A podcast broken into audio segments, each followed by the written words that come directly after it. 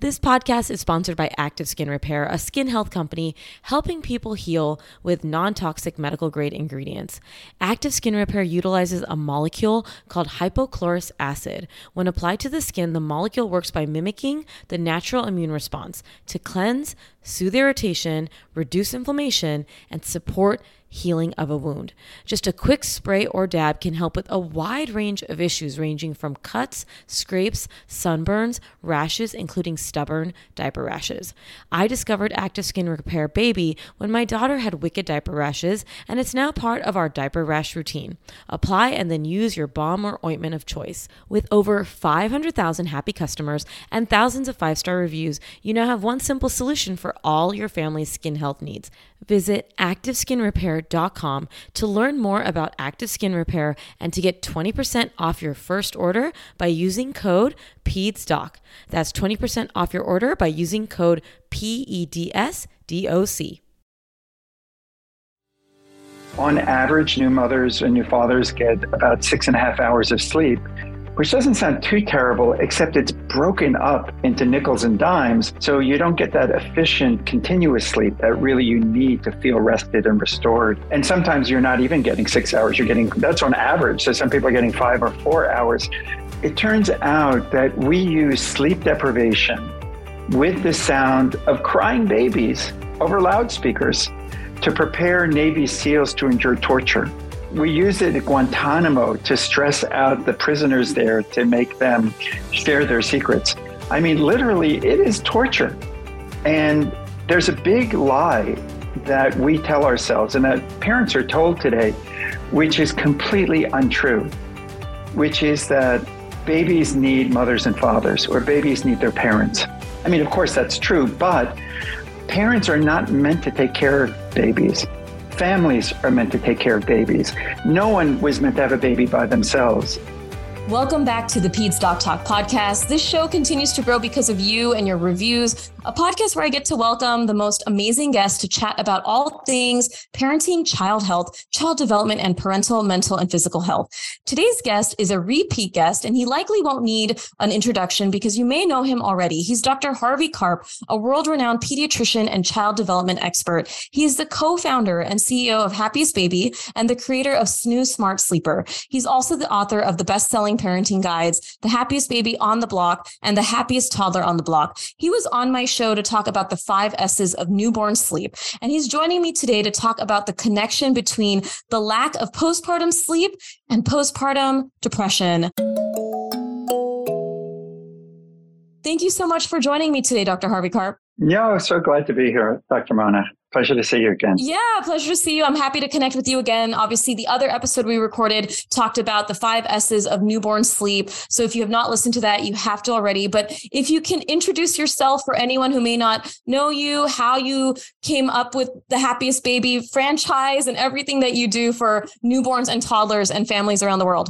Well, thanks. Uh, well, I'm a pediatrician like you mm-hmm. and um, practiced for about 30 years uh, in California and trained in pediatrics and child development, and then started writing some books and making videos to teach parents or guide parents through the early years of a child's life. So worked on babies and how to help parents be more successful with babies through something called the five S's and the fourth trimester in a book called Happiest Baby on the Block and then uh, worked with parents on children from eight months to six years of age on how to be a better communicator, improve emotional resilience and patience and cooperation and all those wonderful things we yes. try to get out of our toddlers and the happiest toddler on the block. And then lately um, created a robotic or special baby bed, responsive baby bed called Snoo that uh, parents are using to improve infant sleep and keep their baby safer at night.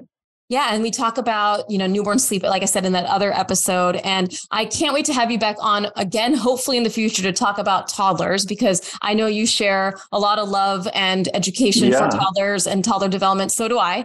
I am currently a toddler mom, have expect or have another baby on the way, depending on when this episode is going live.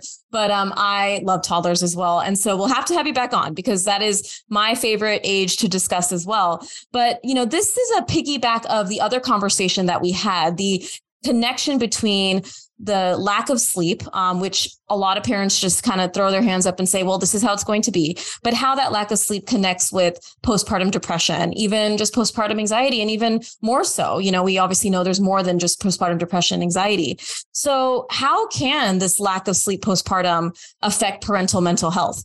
Well, or anyone's health, postpartum or mm-hmm. otherwise. I mean, sleep deprivation, exhaustion, new stressors, especially things that you don't have control over are massively, yeah. you know, kind of corrosive on your self concept and on your optimism. The interesting thing, of course, is when you're having a baby, of course, a lot of women get sleep deprived towards the end of pregnancy anyway, right? It can be hard to get a good night's sleep, but you're usually filled with a lot of optimism for how you're going to be and how the baby is going to be, and also fear how everything's going to happen. There's kind of whiplash almost between excitement and joy and, and nervousness. But it turns out that, you know, when you have a baby, oftentimes you're waking up every couple of hours.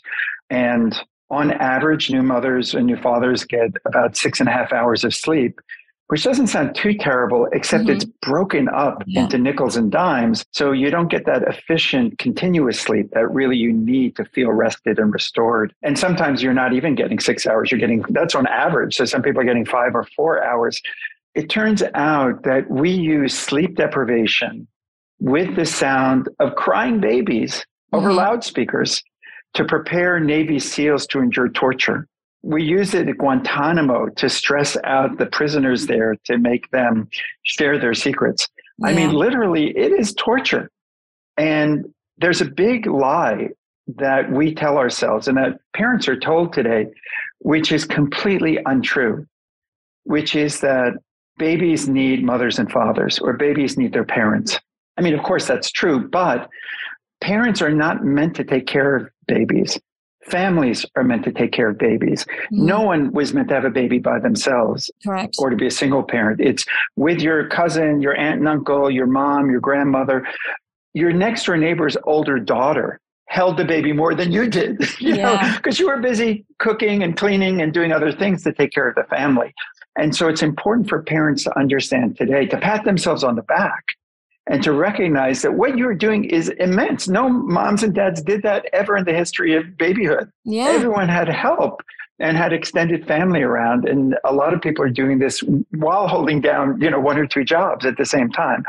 So it's important to understand that you should give yourself some slack and that those first months it's normal for you to feel stressed, exhausted and kind of pushed to the edge during that period. Yeah, I agree completely. I mean, especially we're recording this after, well, we're still in a pandemic officially, but after the peak of the pandemic, which really threw a bigger wrench in all of this, right? There was lack of any ability, even if someone wanted it for those early months of the pandemic, to have that community, which I also was a right. pandemic parent. And my fourth trimester was before the pandemic started. So I was able to have my mom around. And like you said, it has mm-hmm. a huge impact to have that help, that community. And that is how we did that in the past. And so many parents are feeling like, well, I'm not able to do this alone. So I'm not a good enough mom. Like, how come I can't soothe my baby all the time? How come I'm doing this alone and I have to handle X, Y, and Z? And it leads them down that path of depression you know i've seen yeah. it I, like you you've seen yeah. it as well in your practice and i'm sure you know through all the people you talk to and it's a scary place to be you know it's a scary place to feel that depression but also feel like you're not good enough as a parent mm-hmm. when this is literally your first few months of being a parent like there's a lot more oh, parenting oh, yeah. to happen like there is a lot more to come like i agree I, i'm in the same boat that i don't want parents to feel dejected and that this is failing right from the beginning how many people do you say suffer from this? What what do you kind of say in your practice? So I would say it's gotten way worse in the pandemic. And I think the pandemic, mm-hmm. like we said about the isolation, the lack of being able to create that community, even if you wanted mm-hmm. to, because of the early parts of social distancing. I would say that I'm seeing in my practice, I'm still practicing, obviously. I would say like I see about 50 to 60% of some signs of more than just postpartum blues in, in women, uh-huh. postpartum depression. Yeah. I am having a lot of conversations with women about postpartum depression. And also, my little segue to that is I think we don't talk about how this impacts male partners too, you know, non birthing yes, partners, yes. including male partners, because I think, of course, we understand that women do experience it, but I have seen it in men too. You know, I have mm-hmm. fathers coming in with the sleep deprivation that we're talking about, feeling like, you know, I can't do this. They're feeling stressed. They're working. They're, you know, while their wife is maybe at home with no maternity leave or with maternity leave. And it affects the whole family dynamic, like you said. And it doesn't just affect, affect postpartum, like lack of sleep affects us until even if we have a teenager or don't have children. Yes, yes. Yeah, it, that's absolutely true. And it's lack of sleep and the anxiety about mm-hmm. am I mm-hmm. doing it right? Am I yeah. doing it enough? Am I succeeding in the way I expected?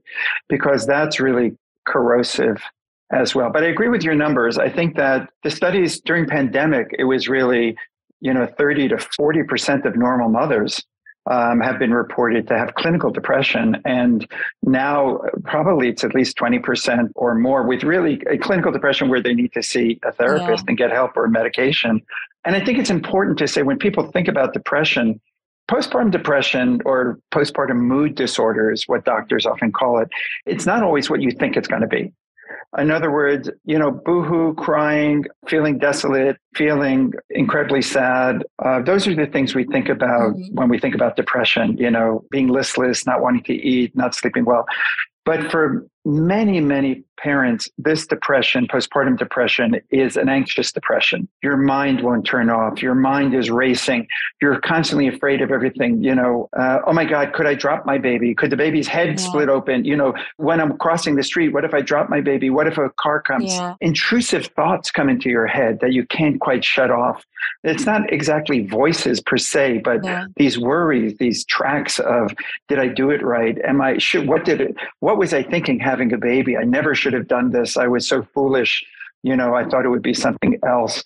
Obsessive behaviors, turning the light switches on and off four times, washing your hands six times before you touch the baby and six times. I mean, I don't know about you, but warmer, sunnier days mean more time outside, more activities with the family, and less time to think about what to eat. Fuel up for the summer with Factor's no prep, no mess meals. Every meal is fresh, never frozen, dietitian approved, and is easy to warm up. I dream of their spicy jalapeno lime cheddar chicken daily. With 35 different meals and more than 60 add ons to choose from every week, you'll always have new flavors to explore. Factor meals feel like a treat when I'm in mom boss mode, working from home home or taking care of the kids with restaurant style meals with premium ingredients like filet mignon, shrimp, and blackened salmon. Head to factormeals.com slash PedsDocTalk50 and use code PedsDocTalk50 to get 50% off your first box plus 20% off your next month. That's code PedsDocTalk50 at factormeals.com slash PedsDocTalk50 to get 50% off your first box plus 20% off your next month while your subscription is active. I have the perfect gift for Father's Day Melin Premium Headwear. These are the best hats and worth every penny. Check all their five star reviews if you don't believe me. Without a doubt, the most durable and comfy hats you can find. My husband is hat obsessed, but he's been wearing the same old beat up hat that was losing its spark in heat and sweat. We got some Melin headwear and now he just can't get enough. Melin hats are built to last five times longer than any other hat. And my favorite part? No more gross hat smell. With natural antimicrobial properties, sweat doesn't break down the hat. No sweat stains and no smell. And if you need to wash it, they come right back to life and look brand new. They offer three different size options to fit everyone's head. Our favorite is the Legend hat. My husband wore it to an outdoor party and he got tons of compliments. Use code PEDSDOC at checkout for 30% off your order. If you're trying to figure out a Father's Day gift, trust me, this is exactly what they want. Go to melin.com and use code PEDSDOC at checkout for 30% off. Melin rarely offers discounts, so don't miss this opportunity. Lynn, this time of year, parenting can be such a flusterclux. You've come to the right place. I'm Lynn Lyons, and I've been treating anxious families for over 30 years. I'm Lynn's sister in law and co host Robin Hudson. Join us for Flusterclux, a podcast for parents who worry. Wait, that's everybody. Yeah, these last few years have felt like one long anxiety attack for so many. Why do you think parents are always surprised that a podcast about anxiety relates to them, even if no one in their house has an anxiety disorder? Well, worry is human. Everyone does it, and anxiety shows up when we face uncertainty. All the parenting tips you've taught me have been essential. I love to break it down into skills we need to manage worry in our families. We've covered so many topics depression, burnout, meltdowns, perfectionism. Don't forget scary mothers in law. Right, but of course, that's not my mother in law. Because that's my mother. And a listener. As a psychotherapist, I like to teach parents and kids how to respond to everyday moments in healthy ways. Managing anxiety really can be taught. It really can. And I'll even tell you what to say. We talk about serious stuff, but without being too serious. Anxiety wants everything serious. Anxiety doesn't stand a chance when we're laughing, even about the tough stuff. These things sound freakish, but actually they're very common and they can sneak up on you that you just start feeling like you want to run away. And in part, that's like we said, it's because you should have people helping you. Today, if you have a nanny, you're well off. Yeah. But 100 years ago, everyone had five nannies Mhm. your grandmother, your aunt, your older sister. And so it's important for people to recognize that feeling overburdened is not a sign of deficiency. It's really kind of normal. And it does make sense to reach out for help. Even just to say to a friend, can you come over and wash the dishes? Or can you just bring me a lasagna or a casserole? Yeah. I'll pay you back you know, when the baby is older. This is the time to be vulnerable and ask for help. Well, I will say there is also a very predominant culture in this modern parenting age, which I don't know where it came from, but it happens in that women, especially, don't feel like they can ask for help, even if they have it, mm-hmm. right? And that can be partly maybe due to the worries that no one else can take. Like a lot of moms feel, well, no one can take care of the baby like I can. And I need to be the one. I need to be the one to rock them and feed them. And maybe they're breastfeeding and they don't pump and there's no one to help with feedings. But then it goes to what you just said. The help can come in other ways. Food cleaning all the things that really like we said like i talked to my mom and you know she grew up in india and you know how it kind of Mhm. worked with her siblings. And like you said everyone helped. And it wasn't that you had to help with the baby you also just helped with the home which takes a lot of burden off of the person who delivered a baby or had a baby. And so this misconception that we can't ask for help and that we're less of a i will speak as mothers i hear it commonly that we're less of a mom if we ask for help. No like you just said this is part Mhm. of raising a kid. And this is something that's going to go for ever like you can't do this alone. Like you're going to need Yeah. resources and asking for help and if you can afford childcare but even if you can't like leaning on loved ones for emotional and physical support is so important. I, I agree with you. Yeah, it's really part of the cancel culture yeah. you know mentality. And um, you know for example breastfeeding is Uh, really the best for moms and the best for babies but it doesn't always work out. I mean Yeah. for some women it's not practical. For some women they just can't do it for one reason or another. And that's why you know we have lactation consultants to help but we also have formula and we have to help people recognize that if they can't do it they can't or if they choose not to because it's not right for them that doesn't mean that they're a failure.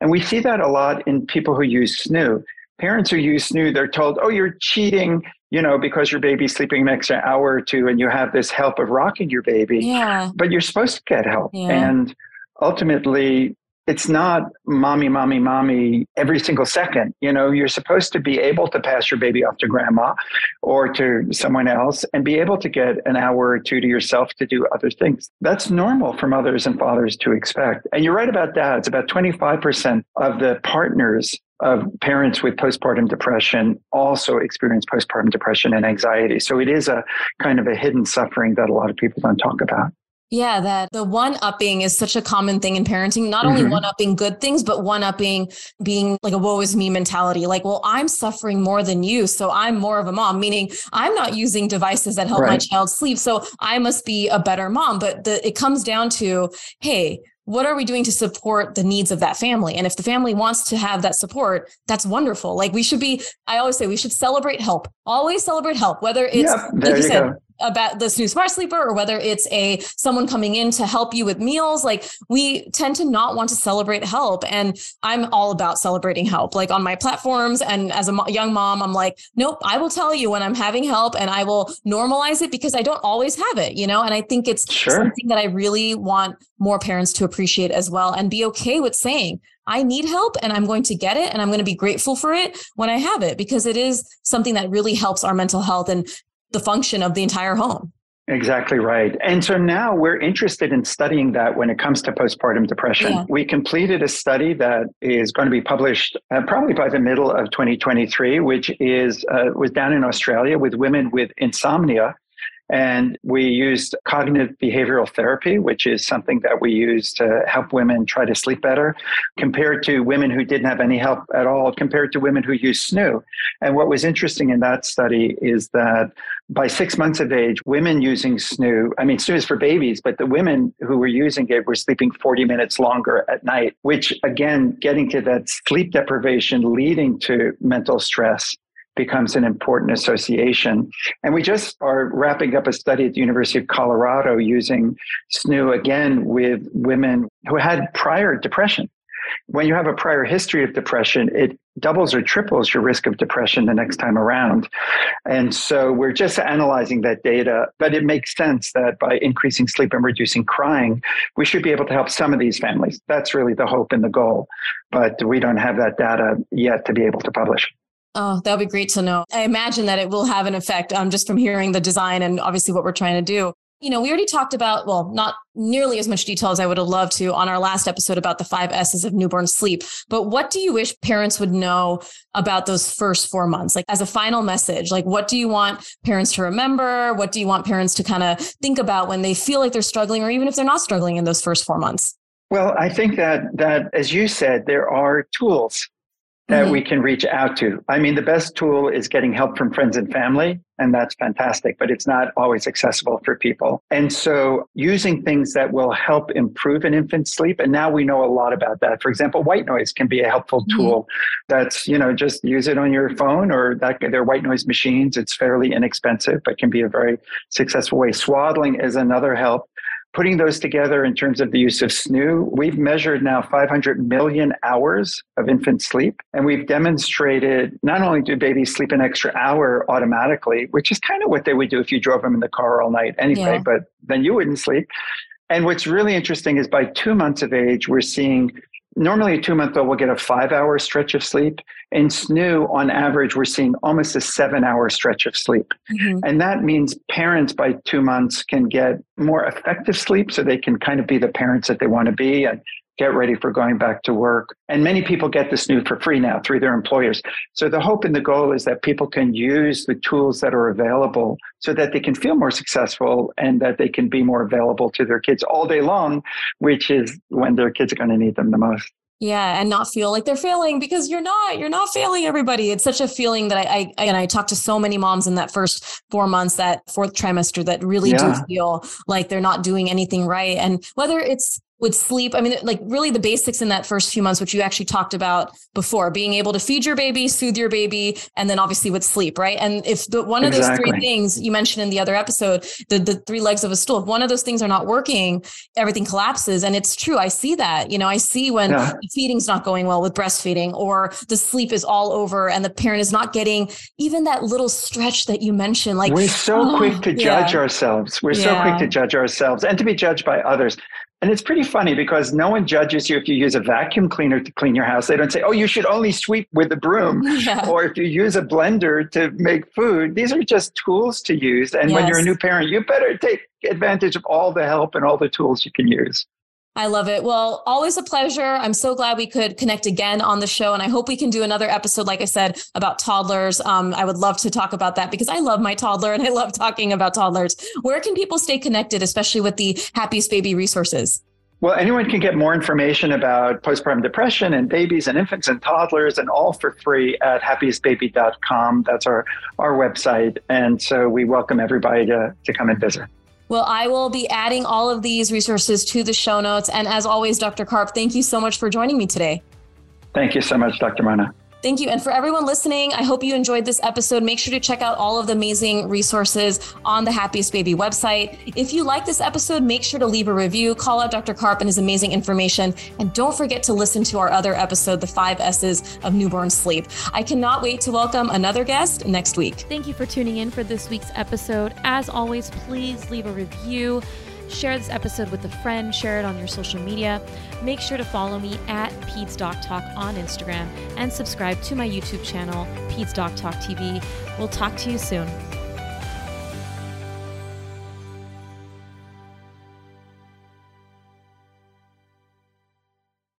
Have you heard about the terrible twos or three-nagers?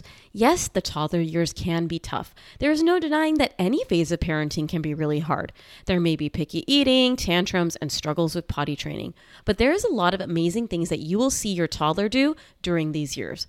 I want you to enter the toddler years understanding toddler development and behavior so you can better approach tricky situations with your child.